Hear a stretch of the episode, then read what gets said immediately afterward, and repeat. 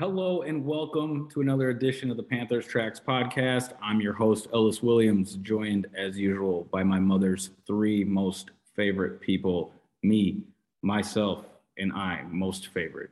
I think that works, most favorite. Yeah, it does. It's been a long week as usual. We're going to dive into the Panthers Saints week three matchup as we've been doing each week, giving you guys a game preview.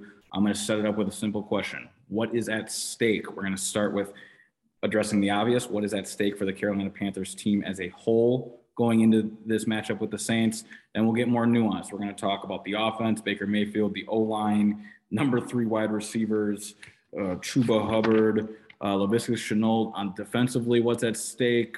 Uh, can this team turn the ball over? Uh, its pass defense, the secondary, defending Taysom Hill, the injury report, and how the Saints, I think, are going to come into Bank of America Stadium, and maybe a slight prediction at the end of all this. So let's get right into it.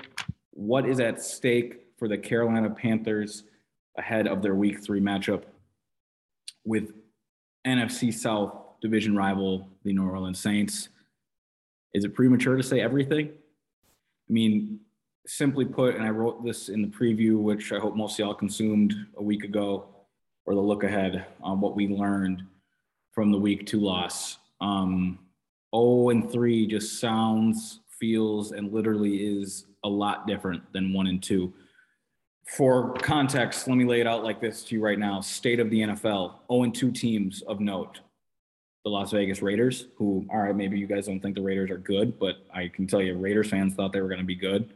Um, new off- offensive coordinator, new head coach, obviously. Uh, they, you know, pay a zillion dollars and and draft picks to acquire Davante Adams. That's not a team that expects to not compete for their division. They're 0 2. Uh, I don't know if you've heard of the Cincinnati Bengals and Joe Burrow and Ja'Marr Chase, everyone's favorite fantasy duo. They only were in the Super Bowl a year ago. They're 0 2, revamped their entire offensive line. Joe Burrow's still getting hit like it was 2020. He wasn't in the NFL in 2020, 2021. That's funny. Uh, the Tennessee Titans 0 2. The Tennessee Titans were only the number one seed in the AFC a year ago. They're 0 2. Uh, let's talk about one and one teams. How about the entire NFC North? Someone's going to win that division, right? Someone's going to go to the playoffs in that division, right? Green Bay, the Vikings, Aaron Rodgers, Justin Jefferson, Kirk Cousins, the Lions, who everyone seemed to like because of hard knocks. They're one and one. I don't remember the fourth team in that division as a joke. Um, the AFC North leading Jacksonville Jaguars are one and one. Lamar Jackson, the future $500 million guaranteed man, is one and one. The golden child and his broken ribs, Justin Herbert and the Chargers are one and one. Mr. Limited himself and the Denver Broncos are one and one. Cooper Rush and the Cowboys are one and one. The NFC West, Sean McVay and the Rams, the 49ers, the Arizona Cardinals, which that week four game, I believe, Arizona versus Carolina in Charlotte. I said it before the year that game was going to have huge stakes. It's only more obvious now. That game is going to mean a lot for the wild card picture. They're one and one.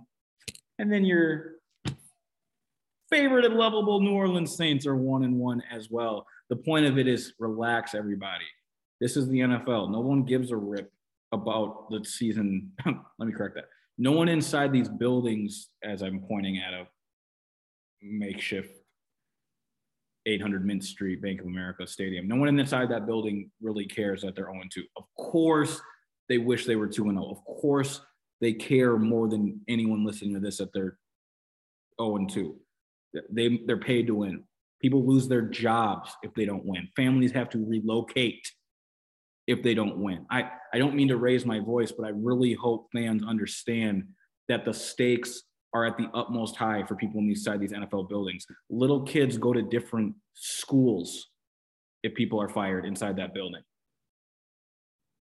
Now, before you say I'm on the Panthers payroll, I just have an understanding of the humanity of all of this whether it's high school, college, or pro football. No one cares more than the people on the sidelines and in the press boxes, excuse me, in the executive offices. Us inside the press box, we don't care. We have a job to do win, lose, or draw. Those executive suites, those guys care. The players care. They go out there every week knowing they may blow out a knee, tear an Achilles, get a concussion, and then have to walk around town with their head down if they lose. They care. So when I say no one cares that they're 0 2, it's because it's really not a huge deal. 0 3 is a big deal, but the first month of the season is a feel out process. This is an extended preseason. I've said this before on this podcast. It is vital that NFL teams view the schedule as four mini races. The Panthers are 0 2 through the first quarter of the season. They need to go 2 and 2 in each quarter to essentially in theory, because you know it's not a even schedule anymore, in theory, get to that 500 record that I think will be enough for them to sniff out the playoffs. Through three quarters, they need to go two and two each quarter to be where they want to be in mid-December to start competing, right? So it's time. They got to win. You know, so it's I think it is humorous that I say it's not a big deal, and then at the same time I say this game means everything. But that that really is the reality of this league, right? Every week we learn more. Every week it's new information. Every week is a new season. I, you know, Christian McCaffrey is cliche as it gets, but he's right about that. This this game's huge. This game is colossal, and the, the Panthers need to win for this not to start going downhill faster than it already feels like to most of you, right? So that's what's at stake for the team. Let's get more nuanced here. Let's get more specific. What's at stake for the offense? Well, Baker Mayfield to Christian McCaffrey. That's at stake. Christian McCaffrey will never tell you that he's frustrated. He'll never show that he's irritated. But shout out Panthers Twitter for this stat somewhere. I wish I had your account. I'll do better at you know adding people when I find data and information I like on there. Uh, Christian McCaffrey hasn't been held under 35 yards receiving consecutive games since 2017. He had 26 yards receiving this week, week two, and then 24 in week one. A lot of that is because Baker Mayfield just isn't checking the ball down to Christian McCaffrey. He's there and because we have the time, I'll get I'll break this down for you guys. Um, a lot of it is just footwork related with Baker, and that's not a knock on Baker what he was doing this summer. Meaning like, oh Baker, why weren't you working on your footwork this summer?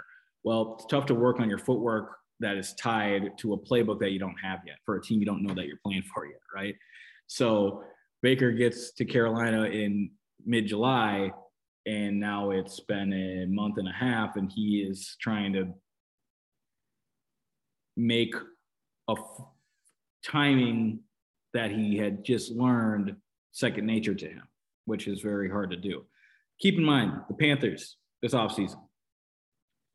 To Matt Rhule's fault, but obviously, hopefully for his gain going forward, added three new people in the three most important spots to an offense offensive coordinator slash play caller, quarterback, and offensive line coach.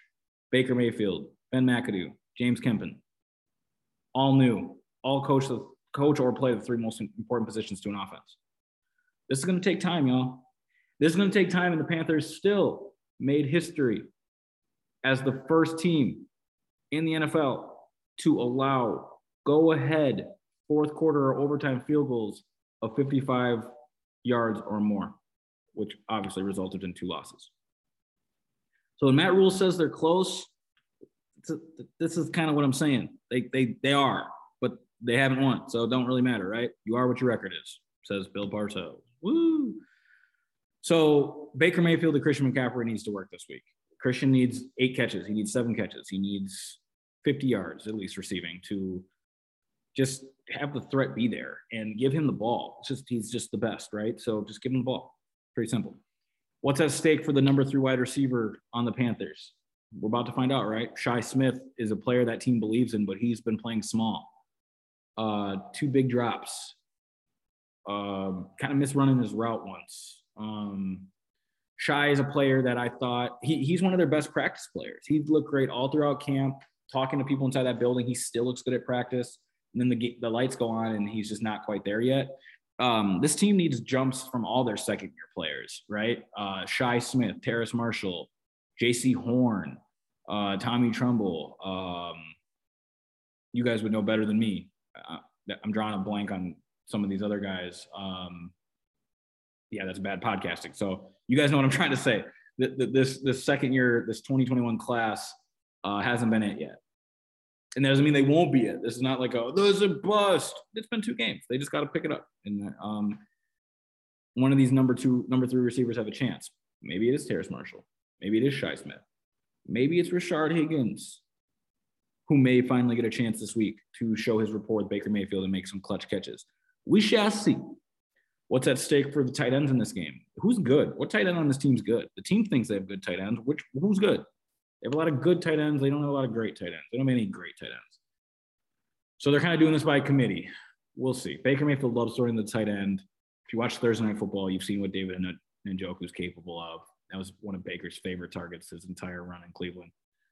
We'll see. I, I need to see more from the tight end room, as I'm sure you all agree. Can Carolina run the football versus New Orleans? Carolina's rush DVOA is, I believe, eighth in the league. Where are my notes? Yeah, I believe, yeah, they're number eight rushing efficiency, rushing offense in uh, DVOA. It's a football outsider stat that essentially measures efficiency. Uh, overall, their offense is 28th. No, excuse me. They're 23rd overall in offensive DVOA, 28th in passing DVOA, and then eighth overall in rushing DVOA. So that's an obvious sign that passing offense needs to pick up. And how do you do that? Well, you complete passes. To be more specific, you have better first and second down efficiency. You get Christian McCaffrey the football, you get DJ Moore the football in, in, in short yardage, or excuse me, um, close to near the line of scrimmage everyone's like, why has there been no pre-snap motion? Um, because this offense is going to take time to gel and for everyone to get on the same page. Uh, you can't sprint before you can run or walk, right? I guess some people might think sprinting and running are the same thing. So let me reverse that. You can't sprint before you can walk, right? This this offense is crawling right now, and not in a because they're so bad and beat up type of way. They're crawling in their infancy. And I think we'll see a step here in week three. If we don't, then we're going to have a very different conversation uh, next week on Monday, Sunday night. Uh, third down is at stake. Red zone efficiency is at stake. This team needs to freaking convert some third downs. How do you do that? Well, you either get into more third and manageables, which is by being more efficient on first and second down. I believe you should just avoid third down altogether if you can and play Canadian football and just get move the chains on first and second down because, you know, sphincters tend to tighten up on third down. Things get more intense. The stakes are risen, and random stuff happens in football. There may be a batted pass. There might be a botched snap. Do those things sound familiar, Panthers fans? There may be a penalty. Just get out. Just stay away from third down if you can. You know, only Sean McVay can do that, right? Well, that should be every offense's goal. I don't think the Panthers are a team that's going to be able to stay out of third down. So that means you need to be better on third down. And I, am kind of already detailing how you do that. And the red zone efficiency is kind of really the same as third down. I mean, completely different from an on the field standpoint, but just from an execution standpoint, you need to execute. Uh, the team made four red zone trips against the Giants and came away with three field goals score touchdowns, you win games. Really that simple. We are cruising, you guys. It must be a Friday or something. I might have somewhere to be or something. So defensively, what's at stake? Well, this New Orleans offense is fifth in DVOA as a running team and 25th as a passing team, which gives them a uh, 25th overall score actually for DVOA.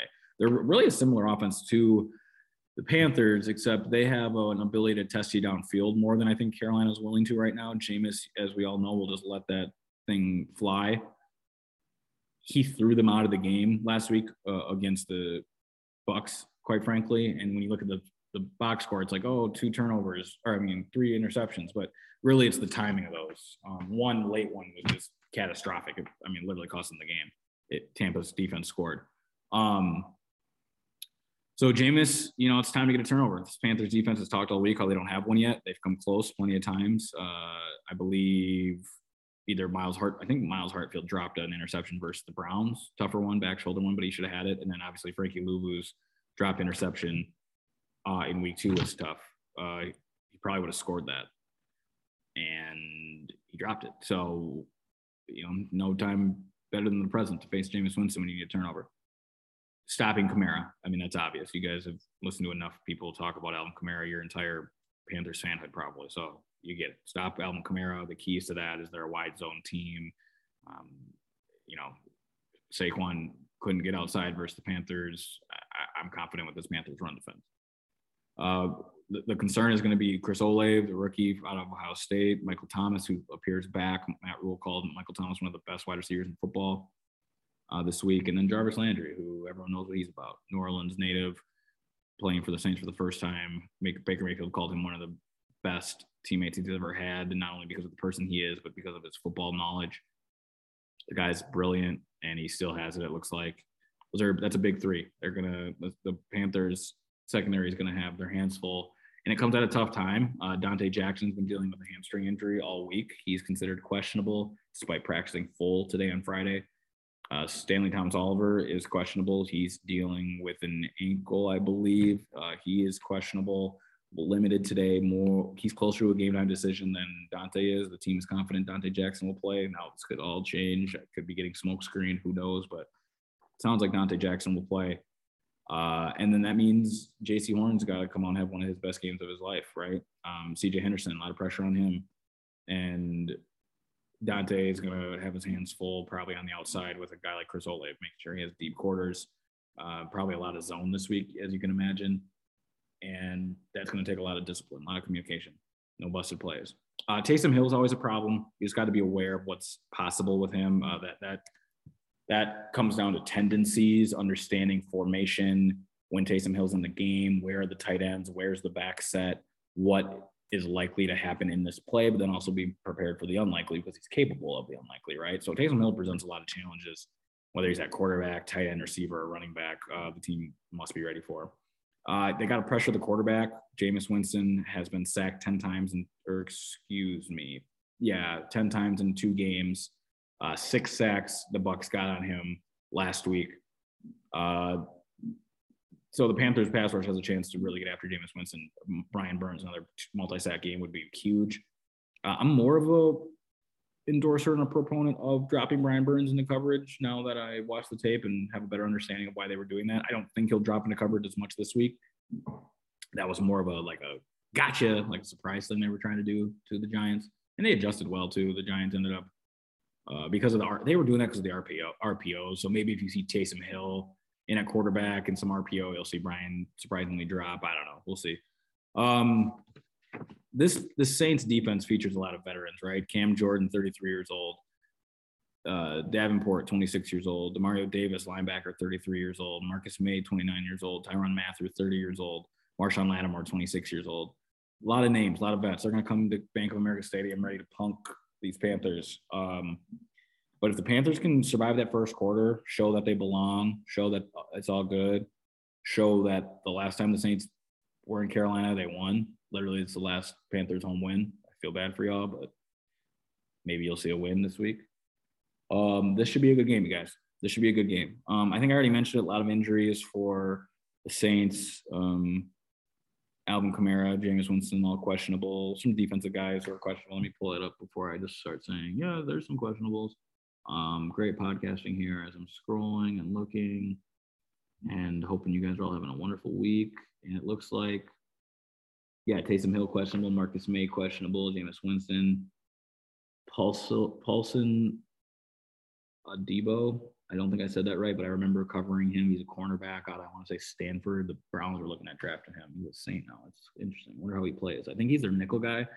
And I have, you know, watching the tape and then read some stuff. Um, think I think the Panthers have a chance to win in, across the middle this week. Um, whether that's from the slot or a tight end or just you know getting DJ on overs.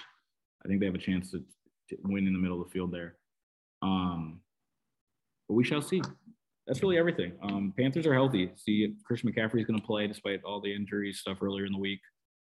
Uh, that was just precautionary. Don't worry about it. Uh, Brian Burns, Frankie Luvu show up on the injury report. They have no game status. And when I say no game status, that means they're not questionable, out, or doubtful. Questionable, doubtful, or out. They got rid of the probable tag a while ago. So, like, it's very good when there's no game status. And I have a radio hit to do right now. So, we're going to sign off. This podcast was produced by Michaela Holder.